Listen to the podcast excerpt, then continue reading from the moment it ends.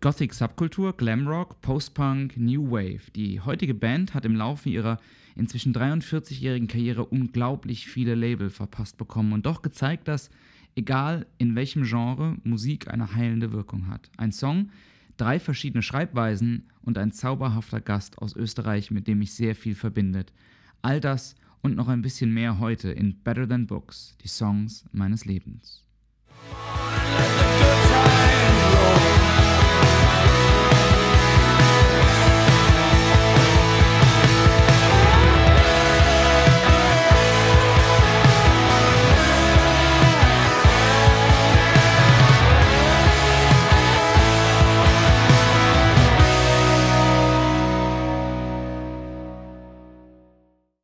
Hallo und herzlich willkommen bei Better Than Books, die Songs meines Lebens. Mein Name ist John Allen, ich bin Songwriter aus Hamburg und in diesem Podcast rede ich mit euch über Songs, die entweder mein oder das Leben meiner Gäste ganz stark beeinflusst haben.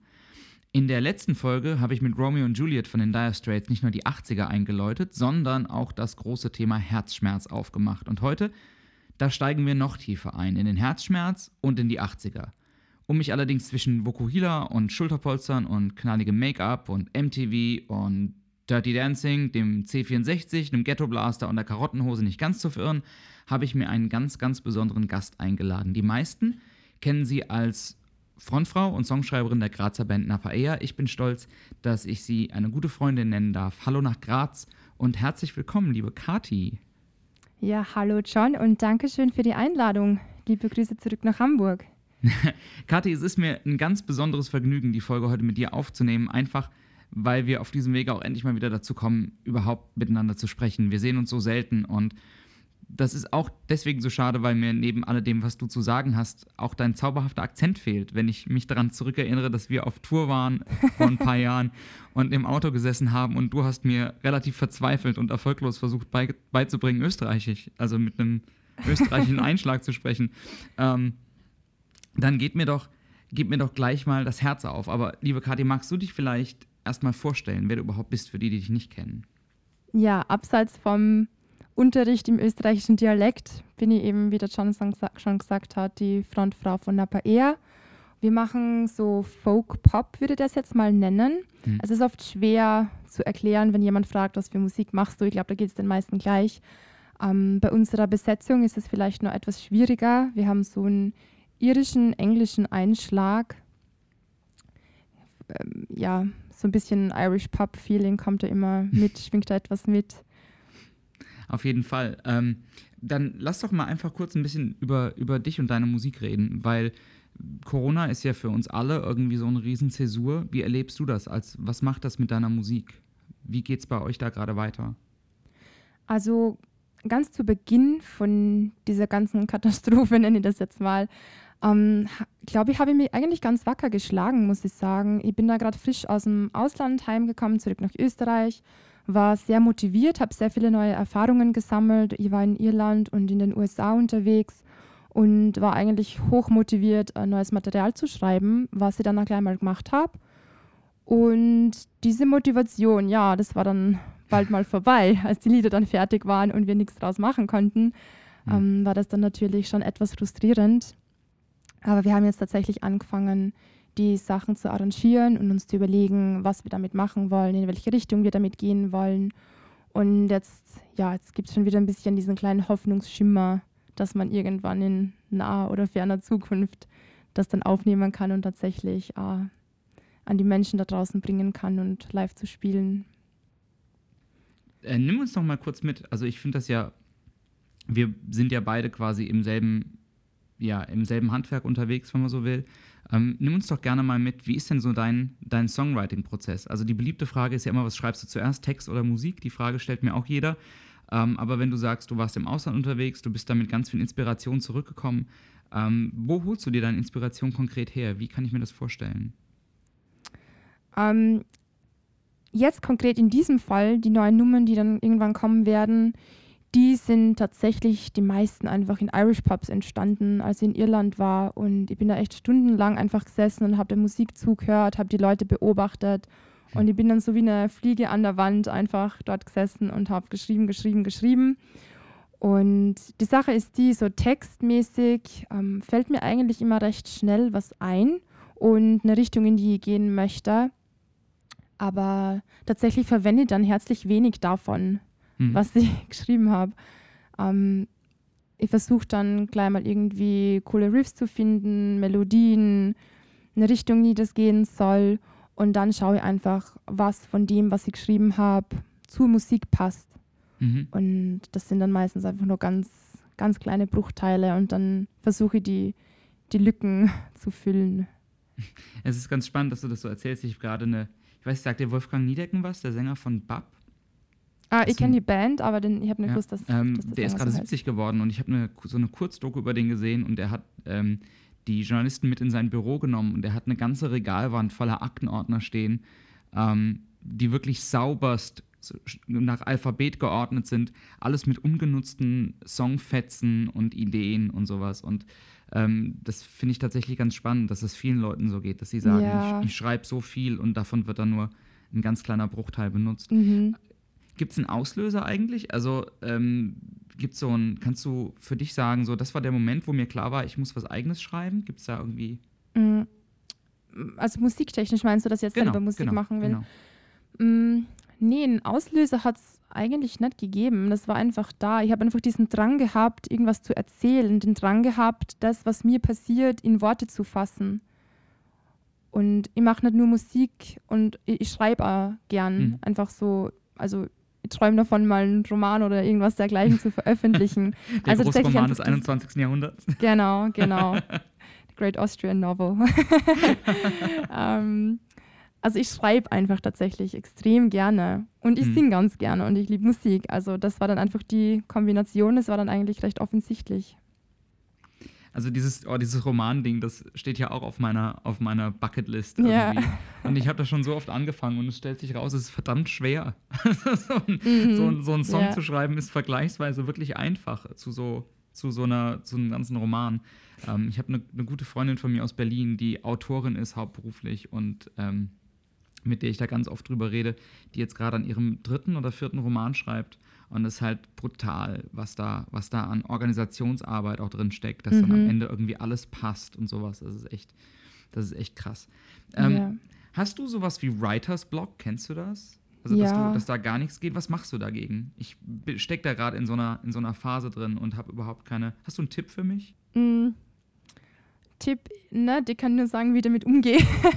ich habe mittlerweile, hab mittlerweile akzeptiert, dass es sowas gibt und ich versuche das dann auch nicht irgendwie zu forcieren, sondern denke mir, okay, die Zeit braucht's.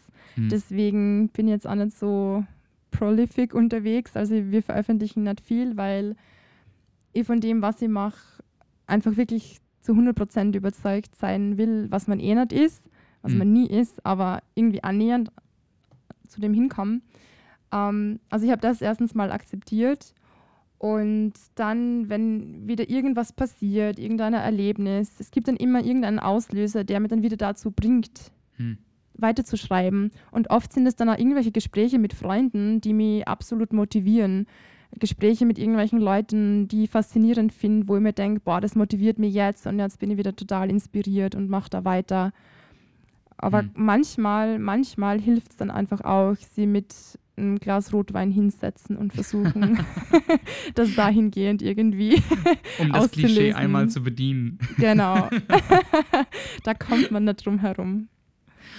Kathi, lass uns, doch mal, lass uns doch mal zu dem Song gehen, den du dir ausgesucht hast. Und ich muss zu meiner Schande gestehen, dass ich wirklich gar nichts über den Song wusste. Du hast dir In Between Days von The Cure ausgesucht.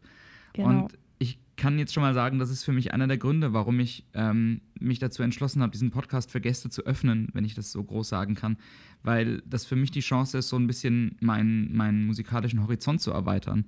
Weil ich habe mit The Cure eigentlich immer nur Friday I'm in Love in Verbindung gebracht. Und ja. ähm, witzigerweise, als ich mich vorbereitet habe auf den Podcast, ähm, habe ich einfach mal The Cure gegoogelt und dabei ist mir das Albumcover vom Greatest Hits Album von The Cure ähm, wurde mir bei dieser Google-Bildersuche angezeigt. Und das ist dieses blau-stichige mit den weißen Sternen, wo Robert Smith irgendwie so unscharf dieses Cure Greatest Hits quasi so in die Kamera hält.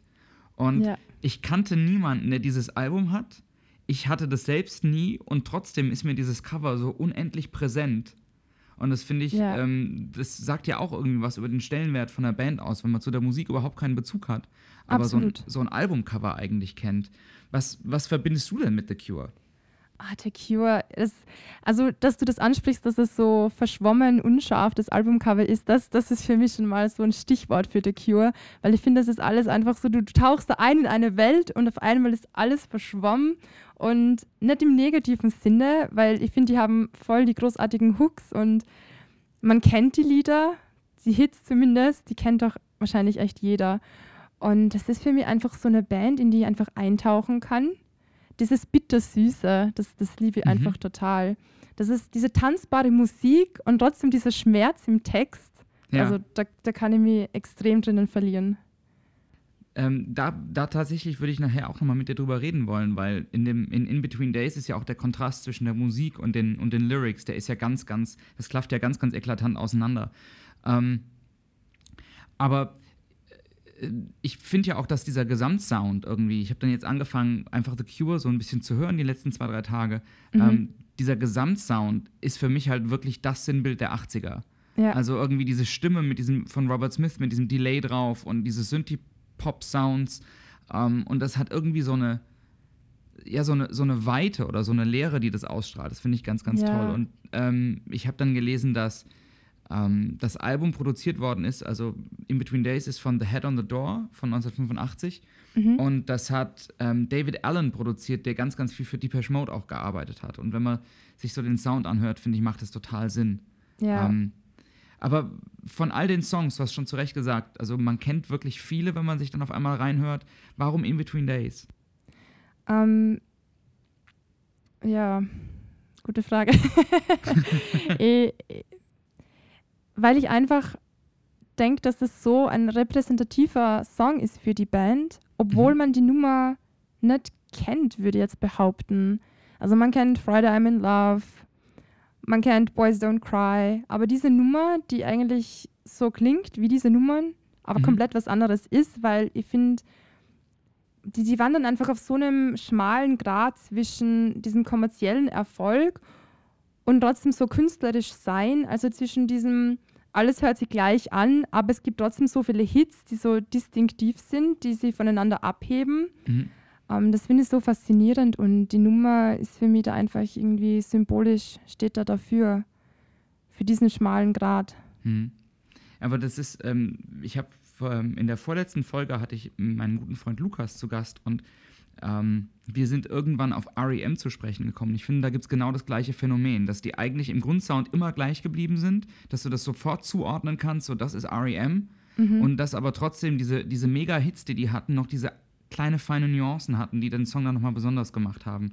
Und ich finde, das ist jetzt bei dem bisschen, was ich von The Cure jetzt kenne, bewusst, ähm, ist das tatsächlich auch so. Ähm, was ich spannend fand, war auch, ähm, dass der Song drei Minuten, also der ist nur knapp, drei, knapp über drei Minuten lang, drei Minuten acht oder sowas. Und trotzdem sind 50 Sekunden am Anfang Ja. ähm, Intro.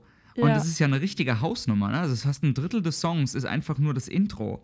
Und das zeigt ja irgendwie auch den Stellenwert, den die Musik im Vergleich zum, im Vergleich zum Text hat an der Stelle. Absolut. Und deswegen feiere ich diese Band auch so sehr, weil die das schaffen, einfach mal jedes Lied in, in eine Minute Intro machen und trotzdem hat man den Nerv, da dran zu bleiben. Trotzdem will Ja. man wissen, wie es weitergeht.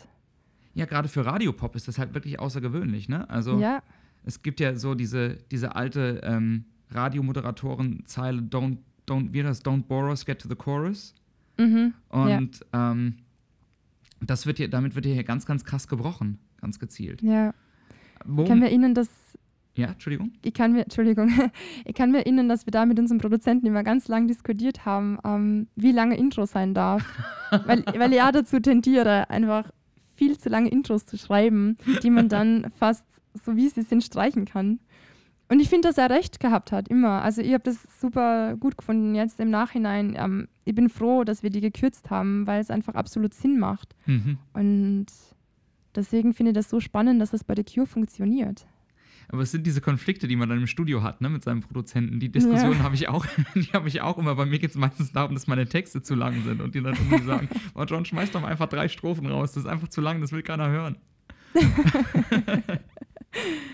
Und ja, ganz oft haben die tatsächlich recht. Irgendwie dafür bezahlt man sie ja, dass sie einem Ja, die, die, Ja. die harten Wahrheiten dann irgendwie Genau. überbringen an der Stelle. die hängen da nicht so tief drin und die sind da emotional nicht so, nicht so verbunden mit dem Ganzen. Das ist ganz gut, diese Distanz manchmal. Stimmt. Stimmt wie. Ähm, aber du hast ja eben schon angesprochen, dass es, ähm, dass die Musik ja tatsächlich ziemlich fröhlich irgendwie daherkommt. Diese, diese treibende Akustikgitarre, die Robert Smith selbst spielt und dann ähm, dieses Synthi-Riff darüber. Aber der Text fängt halt an mit der Zeile Yesterday I got so old, I feel like I could die. Und viel Mhm. bitterer kann ja ein Text eigentlich nicht anfangen. Ähm, Ja. Magst du mal, magst du mal erzählen, worum, worum geht es für dich eigentlich in dem Song? Also für mich ist es eigentlich eine klassische Herzschmerznummer und dieses Gefühl, was ich auch ganz oft selber habe, zwischen ich bin so motiviert und möchte die ganze Welt niederreißen Mhm. und aber trotzdem irgendwo im Hinterkopf schwebt trotzdem immer diese, ja, vielleicht Angst.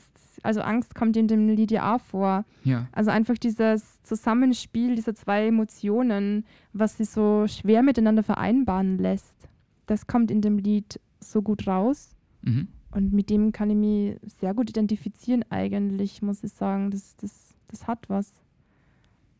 Ich habe irgendwo gelesen, dass es auch so ein bisschen um so ein, ja, um so ein Beziehungsende geht, um so eine Frau, die quasi zwischen dem Ich-Erzähler und der Freundin oder was auch immer steht. Ähm, wie, wie, findest, wie findest du das? Also ich, das ist so eine interessante Frage, die mich als, als Songschreiber immer umtreibt. So wie persönlich dürfen Texte eigentlich sein? Also in dem Moment, wo du, wo du dich hinstellst und über sowas wie Liebe singst oder über sowas wie Herzschmerz singst, ähm, wenn das nicht komplett ausgedacht ist, gibt es da draußen ja immer irgendwo eine Person, die das potenziell hört und auf einmal weiß, es geht hier um mich in dem Lied. Mhm. Ähm, bist du mit sowas schon mal konfrontiert gewesen? Wie gehst du, wie gehst du mit der Idee um? Also ich, bin eine von den Personen, die fast ausschließlich nur über persönliche Erlebnisse schreiben kann. Mhm. Und ich bin noch nie damit konfrontiert worden. Wenn es jemandem aufgefallen ist, dann waren es meistens positive Assoziationen. Also, dass die Person gut dargestellt war in dem Lied. ähm, dass es irgendwie schöne Erinner- Erinnerungen waren. Mhm. Mm, Es gibt natürlich schon auch negative Erinnerungen in den Liedern, aber ich glaube, die sind dann meistens nicht, die sind dann eher subtiler. Und Okay. ich glaube, man fühlt sich da nicht explizit angesprochen. Aber ich persönlich, ja, ich glaube, dass das die meisten so machen. Dass das, also nicht die meisten, aber ganz viele Leute, glaube ich, schreiben von persönlichen, aus persönlichen Erfahrungen raus. Hm. Und ich glaube, das, das darf man auch. Also ich, ich frage mich halt immer, wo so ein bisschen die Grenze liegt. Also ich würde zum Beispiel, glaube ich, nie, ähm, keine Ahnung, so eine Ex-Freundin namentlich nennen in einem Song. Ja, So, nee, dass das irgendwie- niemals. zuordnenbar ist. Ich habe eine Zeit lang vor, vor Rain Won't Change a Thing immer irgendwie so eine Geschichte über ein Mädchen erzählt und habe ähm, sie dann so mit Namen genannt. Und das war irgendwie, das war immer ein Lacher irgendwie bei der Mhm. Geschichte, aber ich habe damit auch aufgehört, weil ich irgendwann dachte, boah, das ist halt irgendwie nicht fair, so eine Person irgendwie in so eine, ja, so zu offenbaren, einem, Mhm. einem fremden Publikum. Und Ja.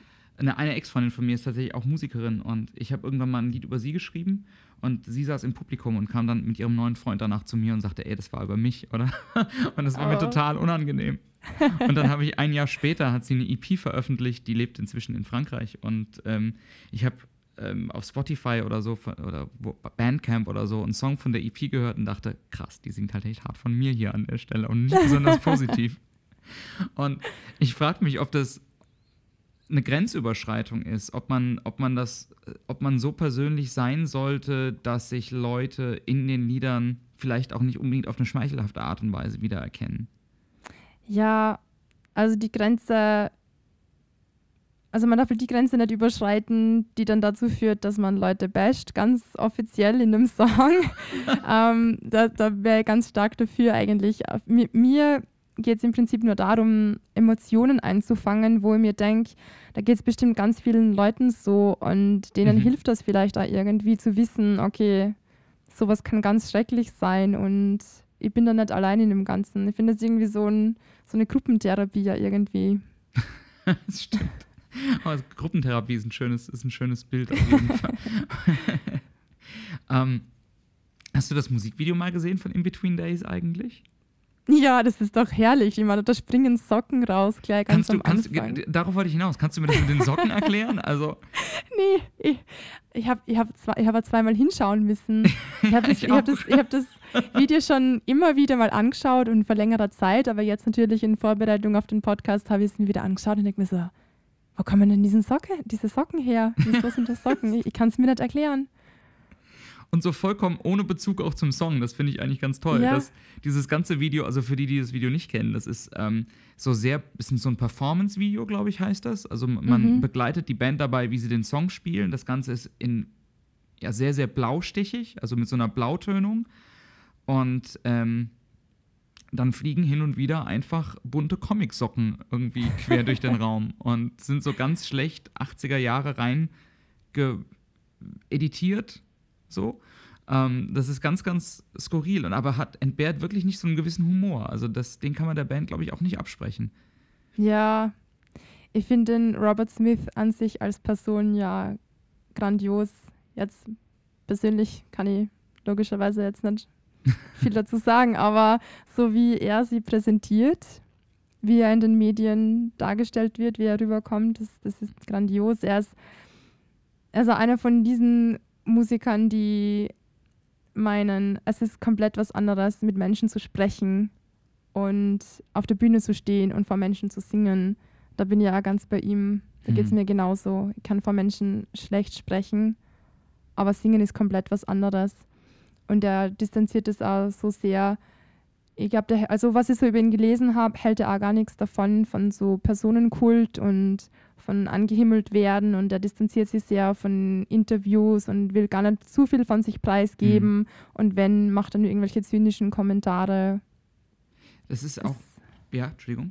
Na, Ich finde das tatsächlich eine ganz sympathische, ähm, eine ganz sympathische Eigenschaft. Also das ist auch das Einzige, was Ja. ich gefunden habe über den, dass er eigentlich Interviews meidet, wo es nur irgendwie geht und ähm, dass er sagt, er will irgendwie seine Kunst und sein, sein Mhm. Werk für sich sprechen lassen und das hat mit ihm als Person überhaupt nichts zu tun. Und das ist im Vergleich zu, ja, so ganz vielen anderen Bands aus der Zeit und auch heute noch, also 80, die Mitte 80er ist ja auch so Zeit von Glamrock und von diesen ganzen wirklich hochgeputschten Bands und ähm, so der Anfang auch von, von riesen Bandmarketing über Musikvideos und und und und das, der wirkt erstaunlich unaufgeregt bei dem Ganzen und das ja. finde ich ist ein sehr sympathischer Touch an der Stelle. Ja, ich finde es wunder, wunderschön, dass da so viel Platz für die Musik bleibt. Ja. Ja, vor allen Dingen, weil er auch nicht quasi so Interpretationen für Lieder vorwegnimmt, indem er jetzt irgendwie ein Video macht und sagt, in dem Song geht es übrigens darüber und darüber und die Zeile bedeutet das, sondern Mhm. dieses Lied wabert in diesem Äther rum und von der Band kommt kein Kommentar. Das ist ganz, das ist tatsächlich ganz spannend, weil das ja der, der Mystery-Faktor Ja. vielleicht so, der, den erhöht das ein bisschen. Ja, Mensch. Ich finde es tatsächlich ganz spannend. Ich werde auf jeden Fall mehr The Cure hören jetzt demnächst. ähm, weil es so. Mein erster Gedanke war es so ein bisschen Drogenmusik. So, ich kann mir das total gut vorstellen, dass man in irgendeinem. Tatsächlich. total, dass man in so einem, keine Ahnung, in so einem, in so einem Club irgendwie, keine Ahnung, ich habe da natürlich keine Erfahrung mit, aber ich stelle mir das so vor, sich in so einem Rausch befindet und die Musik hat für mich was total Trance-artiges. Also ich kann die auch Ja. ähm, ich habe gelesen, dass The Cure ganz, ganz viele Labels bekommen hat. Irgendwie Gothic Subculture und Glam Mhm. Rock und Post-Punk und New Wave und schieß mich tot. Aber irgendwie passt das für mich alles nicht, sondern das hat sowas, diese, die Musik hat sowas Mantra-Trance-artiges und die zieht mich total rein. Das finde ich, das finde ich wirklich spannend. Mhm. Ich kann das voll nachvollziehen, was du sagst. Und ich habe ja vorhin auch gemeint, ja, dass es, dass es mich sehr reinzieht in das Ganze und dass ich mich drin verliere. Aber dennoch habe ich dieses, dieses Drogen-Image, das habe ich eigentlich nie so, nee, das, das wäre mir nie so untergekommen. Hätte mir, waren eigentlich nicht so meine, meine Verbindung mit The Cure, muss ich sagen. Ja, vielleicht ist Droge auch übertrieben formuliert, aber so dieses Rausch, dieses Rauschverhalten. Also Mhm. ich finde schon, dass das so, dass die Musik so eine gewisse, so eine gewisse Form von Sphäre aufmacht. Und das, Ja, das, das also durch die Produktion auch, und das finde ich total spannend. Ähm, das ist wirklich, wirklich, wirklich ein guter Tipp. ähm, den ich da von dir bekommen habe, liebe Kati. Ja, sehr Ähm, schön. Wenn das, wenn das okay für dich ist, ich habe noch ähm, so ein paar Fragen am Ende, ähm, die ich meinen Gästen alle, allen, allen meinen Gästen stellen will. So, das, mein Deutsch war auch schon mal besser. Ähm, einfach, um mal zu gucken, wie du so musikalisch auch tickst. Ähm, die erste Frage wäre, kannst du dich erinnern, was das erste Album war oder die erste Single, die du gekauft hast? Oh, wow. Ja, das, die Sache ist die, ich bin in so einer Zeit aufgewachsen, wo das mit Platten nicht mehr so das große Ding war. Und CDs habe ich so ganz illegal von meinem Bruder zugesteckt bekommen. Mhm. Und ich kann mir erinnern, dass eine der ersten CDs, die ich besessen habe, die jetzt nicht gekauft habe selbst, aber die von meinem Bruder bekommen habe, das war irgend so ein Best-of die Ärzte. Oh, das ist, es, ist Das- es geht schlimmer. ja, wäre jetzt wahrscheinlich nichts, was man erwarten würde, ähm, wenn man unsere Musik kennt. Och. Aber ja, doch. Ich meine, ich habe das schon mal erzählt hier im Podcast, ähm, aber ich, weil du du bist, muss ich dir das erzählen. Und Ich habe tatsächlich mir auch die Fragen gestellt irgendwann mal. Und meine, meine erste CD, die ich bewusst gekauft habe, war der Soundtrack von Conan der Barbar mit Arnold Schwarzenegger. Und wenn du aus Graz kommst, muss ich dir das natürlich sagen. Und ich finde, ähm, ich finde, da schneidest du mit einem Best-of der Ärzte wirklich gut ab dagegen. Also das ist, Ja. das ist vollkommen in Ordnung. Ich komme mir sehr intellektuell vor mit meinem Ärzten. Kati, kannst du dich oder kannst du einen Song nennen, ähm, den du gerne geschrieben hättest? So, den du hörst und denkst, ah, ich wünschte, den hätte ich geschrieben. Mhm. Ganz viele natürlich, aber der Song, der mir als erstes einfällt, wäre I Still Dream About You von The Smith Street Band. Mhm. Also das ist so aus dem Leben gegriffen und kann ich so nachvollziehen und das ist einfach so super, so tanzbar und also da sind wir wieder bei dieser bitter süßen Mhm. Seite der Musik. ähm, na, es, da zieht sich der rote Faden durch heute. Hm. Ja, Eine- sowas. Eine Band, mit der du gern mal zusammen auf der Bühne stehen würdest. Mm, eventuell Trampled by Turtles. Mhm. Ähm, ein musikalisches Guilty Pleasure.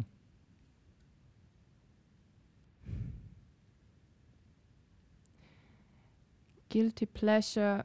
Ja, die Sache ist die, ich empfinde das nicht als Guilty Pleasure. also zurzeit feiere ich ganz, ganz, ganz, ganz stark Miley Cyrus, das neue Album von ihr. Und ich weiß, ähm, Leute in der Szene, sage ich jetzt mal, in der ich mich bewege, ähm, hören so, so krassen Pop gar Mhm. nicht. Ja. Und viele meiner Freunde würden wahrscheinlich auch sagen, das, damit würden sie nicht rechnen, dass ich sowas höre. Aber das ist zurzeit was, was ich sehr feiere, ja. In der Du, Tat. Ich glaube ja tatsächlich, dass es auch in der Natur von Guilty Pleasures liegt, dass man sie selbst nicht so empfindet, sondern dass das ja, also ich, ich finde, ich find, die ist einfach so gut und die hat so viel drauf und die Technik von, also wie die singt, das, also alles, alles finde ich daran super. Ich finde tatsächlich, ähm, was mich da stört, ähm, ist eigentlich genau das, was du eben bei Robert Smith erwähnt hast. Also die ist mir als Person so präsent und so, also ich finde es immer total schade, wenn jemand so viel Talent hat wie diese Frau, und das hat sie zweifellos, ähm, aber wenn die Persönlichkeit so schrill im Vordergrund steht, dass man wirklich das Gefühl hat, man muss sich dafür entschuldigen, dass man die Musik hört. Also das ist für Ja. mich, ich fühle mich dann immer so ein bisschen wie wenn ich sage, ähm, ich kaufe den Playboy, aber nur wegen der Artikel. Verstehst, verstehst du, was ich meine? Mhm. Ja. Also Ja, ähm, das finde ich total schade und das hatte ich zum Beispiel bei Lady Gaga auch ganz lange. Ich finde die ganz großartig ja. und ich war immer so in der Position, recht zu fertigen oder zu rechtfertigen, warum ich jetzt das höre. Ja, mir hilft es da ganz oft irgendwie gute Live-Videos anzuschauen, Mhm. ähm, so wie zum Beispiel bei diesem TikTok Tailgate, Tailgate äh, beim Super Bowl. Da hat sie einen Auftritt gehabt und da haben sie gar nicht so viel Show gemacht. Okay. Und es ist irgendwie relativ gut rübergekommen, dass sie wirklich was drauf hat. Und da ist es mir dann so richtig bewusst worden, wie gut sie eigentlich ist. Mhm. Und da, da stimme ich dir ganz zu, dass es oft äh, etwas zu schrill ist und es ist ganz schwer, das voneinander zu trennen, dass man die Musik hört, ohne diese ganze schrille Persönlichkeit vor Augen Ja. zu haben. Ja. Es gab doch auch mal diese, diese ähm, was waren das so, Backyard-Sessions oder sowas ähm, von ihr. Die fand ich auch ganz, ganz grandios. Und da Mhm. gab es ja nicht dieses, dieses Jolene-Cover von Dolly Parton Ja. vor ein paar Jahren. Genau. Und ich weiß, dass ich das zum ersten Mal gehört habe von, von ihr und dachte so, boah, krass. Also die ist ja wirklich, die hat wirklich eine fantastische Stimme. Also das ist so, ja, so country, wie man nur sein kann eigentlich. ja, also absolut. das ist wirklich, wirklich fantastisch, das stimmt. Und genau bei diesen Backyard-Sessions, da zeigt sie sie auch von ganz vielen Seiten. Da hat sie auch Videos mit der Laura Jane Grace Mhm. Und ich glaube mit Joan Jett, wenn es mir jetzt nicht täuscht. Okay. Und da ist sie ja so facettenreich und das sieht man auch wieder, was sie gesanglich einfach drauf Ja. hat. Ich erinnere, dass sie vor ein paar Jahren auch ein, ein Cover von, für so ein, ich glaube von Amnesty International gab es so eine Compilation mit vier CDs mit Songs von Bob Dylan und da hat sie ein Cover aufgenommen von You're Gonna Make Me Lonesome When You Go und das war wirklich, wirklich fantastisch auch. Mhm. Also ja, die ist super vielseitig und es ist ein sehr gutes Guilty Pleasure, wenn ich das so sagen Ja. darf. Ähm, ein Song, der auf deiner Beerdigung nicht fehlen darf. Ho- Hoffen wir, dass es noch lange hin ist bis da, aber trotzdem. trotzdem. Also über das habe ich tatsächlich noch nie nachgedacht. Was? Das, das, solche solche. Sachen, die versuche ich immer auszublenden, zu verdrängen. Denk da unentwegt drüber nach. Wirklich, boah. ähm, düstere Persönlichkeit. Wer hätte das gedacht? Ähm, ja. Welche Überraschung. ähm, das, das, die, das wird sich wahrscheinlich noch ändern. Ich werde ja jetzt in Zukunft öfter drüber nachdenken. Aber ich glaube, wenn, wenn jemand was von der Brandy Carlyle spielen würde, dann, dann wäre er schon zufrieden. Das ist okay. Da bin ich ganz großer Fan von. Also, Das ist absolut okay. Ähm, und als letzte Frage, meine Liebe, das letzte, das letzte Stück Musik, für das du Geld ausgegeben hast. Also die letzte CD oder den letzten Download oder was auch immer. das war, glaube ich, von Mirex. Okay. Das ist ein Independent Artist aus Mhm. London. Und mit dem habe ich zusammen eine Show in, in England gespielt. Und der ist es absolut wert, unterstützt zu werden. Okay. Sehr gut. Ja, der hat erst vor kurzem was auf Bandcamp wieder released. Sehr gut, dann poste ich davon einfach auch mal einen Link irgendwie in die, in die Show Notes. Äh. Kenne ich nämlich tatsächlich auch gar nicht. Finde ich ganz, finde ich ganz spannend. Ähm, Ja, Kathi, ich möchte noch, bevor wir enden, eine Sache ansprechen. Das finde ich sehr, sehr charmant. Ich habe nämlich heute in deiner Instagram-Story gesehen, dass du deine Gitarre zum Gitarrenbauer gebracht hast und dass er sie wieder schick macht. Und ähm, aus, dem, ähm, aus dem Begleittext war zu entnehmen, dass deine Gitarre den Namen Alberta trägt. mhm. Ähm, und das finde ich unendlich sympathisch, dass ich nicht der einzige Dödel bin, der seine Gitarren benennt. ähm, magst du mir noch kurz erzählen, warum deine Gitarre Alberta heißt? Ganz schlicht und einfach, weil sie ausschaut wie eine Alberta. Also ich habe die angeschaut und, und ich habe gedacht, die redet mit mir und sie heißt Alberta. Das, also hundertprozentig, die schaut aus wie eine Alberta. Das ist eine, das ist eine, eine wirklich, wirklich zauberhafte und total schlüssige Begründung. Das finde ich, finde ich super. ähm, finde ich wirklich toll. Ähm, liebe Kathi, vielen, vielen Dank ähm, für deine Zeit und für das nette Gespräch. Ich hoffe, ähm, dass der Schein nicht trügt und es dir wirklich gut geht. Und ich hoffe auch, dass wir uns bald wiedersehen. Ähm, bleib ganz gesund, meine Liebe, und mach's gut. Ja, danke dir. War echt schön, hat mich gefreut. Dann tschüss und baba. Tja, und euch da draußen, liebe Zielgruppe, vielen Dank fürs Zuhören. Wenn euch diese Folge gefallen hat, dann klickt gerne auf Abonnieren. Und wenn ihr wissen wollt, wie Kati klingt, wenn sie nicht gerade mit mir redet, sondern singt, dann checkt sie unbedingt aus. Ihre Website, ihre Social-Media-Kanäle, ihr YouTube. Und wenn ihr ganz genau hinschaut und ganz genau hinhört, findet ihr sogar mein wunderschönes Gesicht in einem ihrer Songs wieder. Und wenn euch das alles hier richtig gut gefällt, dann könnt ihr meine Musik und meinen Podcast bei Patreon unterstützen. Das geht ab einem Euro pro Monat. Alle Infos dazu findet ihr unter patreon.com slash dearjohnallen. Die nächste Folge von Better Than Books, die Songs meines Lebens, die gibt es in zwei Wochen. Dann verlassen wir zwar die 80er, der Herzschmerz, aber das kann ich euch versprechen, der wird bleiben. Ich habe auf alle Fälle große Erwartungen an die nächste Ausgabe von Better Than Books, die Songs meines Lebens. Macht's gut, ihr Lieben. Bleibt anständig, bleibt nett zueinander und ganz wichtig in diesen stürmischen Tagen, bleibt gesund. Ciao.